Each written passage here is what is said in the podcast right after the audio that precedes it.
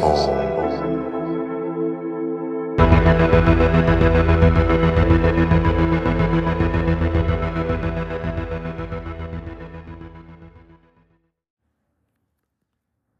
what's up, listeners? My name's Tyler, and you're listening to Horror's Home Podcast. Today, I'm going to be discussing the 2022 film Halloween Ends, directed by David Gordon Green, starring Jamie Lee Curtis, Andi Matichak, Rohan Campbell, and James Jude Courtney, who plays Michael Myers. Check out my very first episode where I ranked all of the Halloween films in the series, then my second episode where I did a review of Halloween Kills. This is the final film in David Gordon Green's trilogy, following Halloween in 2018 and Halloween Kills from 2021. It's continuing the story of Michael Myers escaping after being held in a mental asylum for 40 years following the events of Halloween back in 1978. I'm going to take a quick musical break and then spoil the plot for Halloween Ends.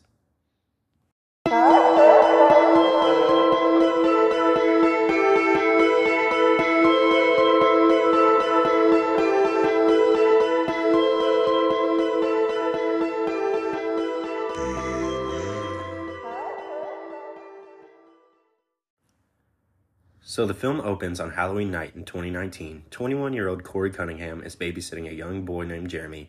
He pulls a prank on Corey by locking him inside the attic. Just as Jeremy's parents come home, Corey kicks the door open and accidentally knocks Jeremy over the staircase railing to his death. Corey is accused of intentionally killing Jeremy, but is cleared of manslaughter. So this opening started out in the typical Halloween fashion. It's a quiet house with just Corey, who is babysitting Jeremy after his parents leave. They also watched John Carpenter's The Thing on the TV, which is a reference to the original 1978 film, as The Thing from Another World is playing on the TV whenever Laurie and Tommy are watching it. A butcher knife in the kitchen goes missing as he presumes Michael is lurking in the house. Then, when Corey kicks the door open and knocks Jeremy over the railing, you actually see his body hit the ground, which most movies you feel like they would cut away from that not to show the violence, but Jesus, like whenever you saw this kid hit the ground, you see how his body hits it. Um, that was a really shocking beginning to the film and a change of pace from the first two in the trilogy. Then we get pump, the pumpkin opening credits with the updated classic theme. Um, the blue font is a reference to Halloween 3 Season of the Witch, which had the same color font. So back to the movie. Three years later, the town of Haddonfield, Illinois, is still reeling from the aftermath of Michael Myers' latest killing spree in 2018. While Michael has vanished, Laurie Strode is writing a memoir, having bought a new house and living with Allison, her granddaughter, who is now a nurse. Meanwhile, Corey is working for his stepfather at a salvage yard. On his way home one day, he is taunted by high school bullies and injures himself in the process. In observing Laurie brings him to the doctor's office where Allison works. The two of them start to flirt and mingle, and Alice and Corey develop a relationship and later attend a Halloween party. There's all this crazy dancing going on, and then Corey takes off his mask and goes to the bar where he is confronted by Jeremy's mother. So we are now four years into the future after the events of Halloween and Halloween Kills. We see how Laurie and Allison have changed and coped with the killings. Laurie's no longer the anxious, battle prepared woman she was in the previous two films. Um, Allison has focused on her career even after the death of both of her parents. We also see how Corey has been cleared of the murder allegations and where he is now, but still he's being judged by all the people in Haddonfield. Also, the town itself has been living in fear of Michael Myers' return, as every Halloween, when a tragedy occurs, he's believed to still be behind it, but there's no proof. But we see like these suicides and killings, and every time people were just worried that he's back. After having an argument with Allison, Corey leaves the party and runs into the bullies from earlier, and they get into a little fight. Corey tries to stand up for himself, and they throw him off the bridge. He's then dragged into the sewers and confronted by Michael, who eventually lets him go. On the way out, Corey is confronted by a homeless man. In a struggle, Corey stabs the man to death and flees. So we finally get to see Michael Myers in the sewer scene. Corey awakes, and as he attempts, he um, as he attempts to find his way, Michael grabs him through the wall. Looking to his eyes, he sees a reflection of himself. As soon as that happened, I knew it was literally Michael seeing himself in Corey. So he lets him go and is immediately attacked by the homeless man. He kills him in self defense and then goes home and cleans up, looking in the mirror, but you, you can see that somehow he's changed. Later, Corey and Allison they go on a dinner date, but Allison's ex-boyfriend, the police officer Doug, shows up and harasses them both. He had pulled over Allison earlier in the film. Um, Corey later lures the cop, lures the cop into the sewer. Michael emerges and kills Doug to Corey's delight. So, with the diner scene, Corey asks Allison why she doesn't leave Haddonfield behind since everyone them there treats them so differently for their pasts, which Allison's like the survivor girl or her grandma's a psycho in people's eyes, and then Corey with his murder allegations. Allison explains her hesitation as she doesn't feel like she could have left her grandmother after that night. Then, after Doug interrupts the two, um, their conversation, Allison clearly is all stressed out and tells Corey, let's burn it fucking down. Then we get a very 80s like scene of the two riding on Corey's motorcycle in the night to some like dark synth music, which really hit the nostalgic like 80s Halloween time vibe.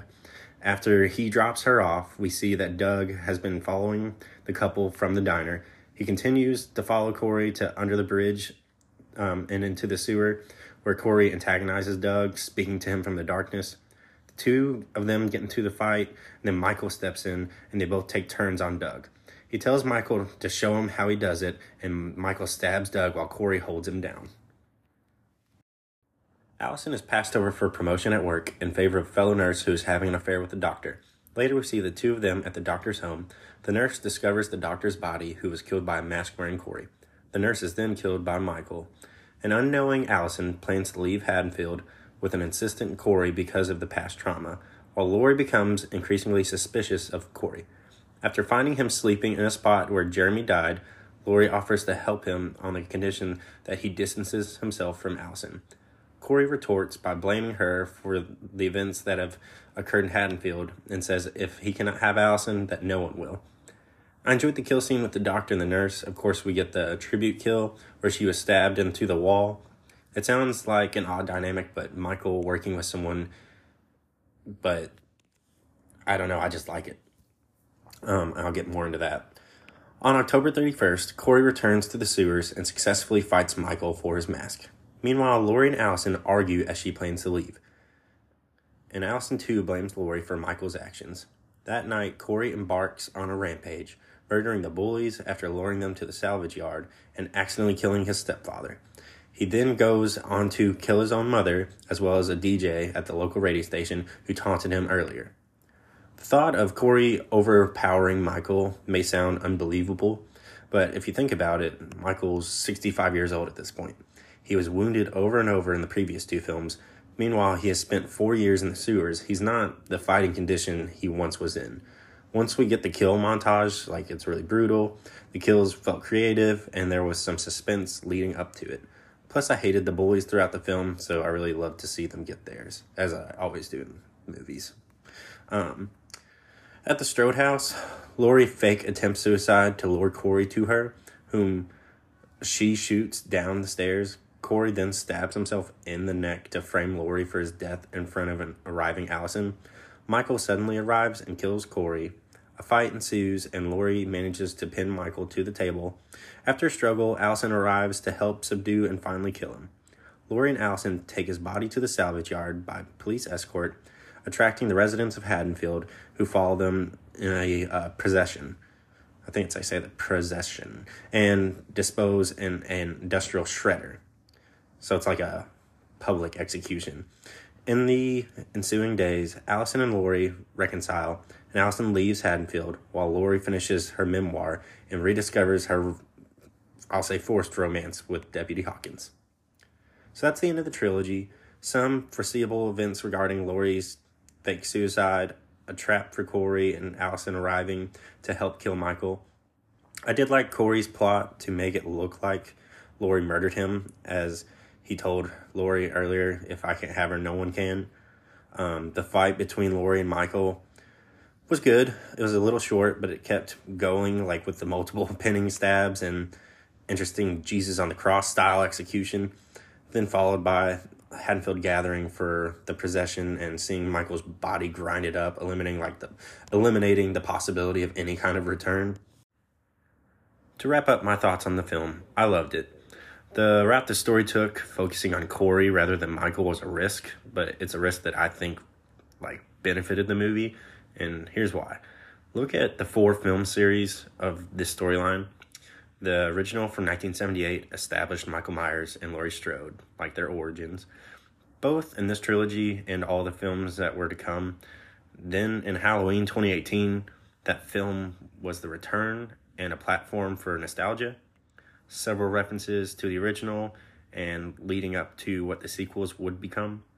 Halloween Kills was a rampage movie, Michael having such a high and gruesome body count and still providing fan service with the return of the quote legacy characters and new ones. Then on Halloween Ends, it's been four years since the last two films events uh, because they both took place on the same night. Michael's in his mid 60s. He's been stabbed multiple times, fingers cut off, beaten, and in a fire. On top of that, he's been hiding the hiding for four years in the sewers, living off of what, or of, of who knows what, like what was he eating to stay alive. Clearly, so clearly not in the best health. Many wanted this movie to be another Laurie versus Michael situation, as we got in H2O, but honestly, two characters in their 60s hunting one another doesn't sound like the most exciting idea to me. So they went another route. Laurie has been working on healing her relationship with Allison. The town has lived in fear for years that Michael will return. In his absence, the town filtered their anger and fear into a conduit. Um, Corey, for what he had done, that molded his character. He was a time bomb until he was pushed too far and then inspired not only by by Michael but also by Allison. I've described the story as very 80s Stephen King film plotline. The bullied kid becoming the villain, the romance point, the two of them riding the motorcycle in the night to the music. It just felt like 80s to me. Especially like if you think of a movie like Christine, like that's especially why I say like Stephen King. I'm watching Corey's character change, becoming darker, and will do anything to get what he thinks is right. Even the cheesy elements, like Michael seeing himself in Corey and taking him under his wing. I've seen speculations uh, that Michael possessed Corey in that moment, seeing what Corey had been through.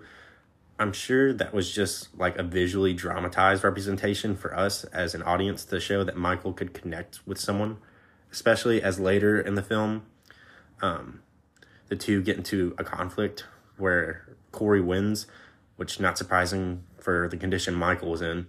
Uh, guess I would have liked Michael to be more in this movie, but it made sense that he was like with the state of the town of characters, like that he wasn't so present. Because it's not like he could just be killing from house to house and stay under the radar. So overall, my feelings are positive regarding this movie the story, the kills, the acting, and the ending. I don't believe it'll be the last Halloween film. If anything, it's smart instead of dragging out this storyline until the next Halloween installment. There's 13 films to uh, fill that void of time. I give Halloween Kills a 5 out of 5. That might be my first 5 out of 5. I could be wrong. I really loved it, and I've talked to a lot of people about it, and I know it's definitely hit or miss for a lot of people. But even whenever I've kind of made my points to them about understanding like kind of where the story's coming from and the characters, they, they it seems like people are like, "Oh, you changed my mind." So no, I really like this movie. I've watched it three times since it came out, and I love it every time. I've been listening to songs from the movie, so no, definitely check out Halloween Ends. Or if you, I don't know, if you've already watched it, go watch it again and hopefully some of the things I've said might resonate with you. Maybe you'll actually enjoy it more. Well, I hope you liked this episode. Please give me a review on Spotify and Apple Podcasts, and be sure to like Horror's Home on Facebook and Instagram. My name's Tyler. Until next time, thanks for listening.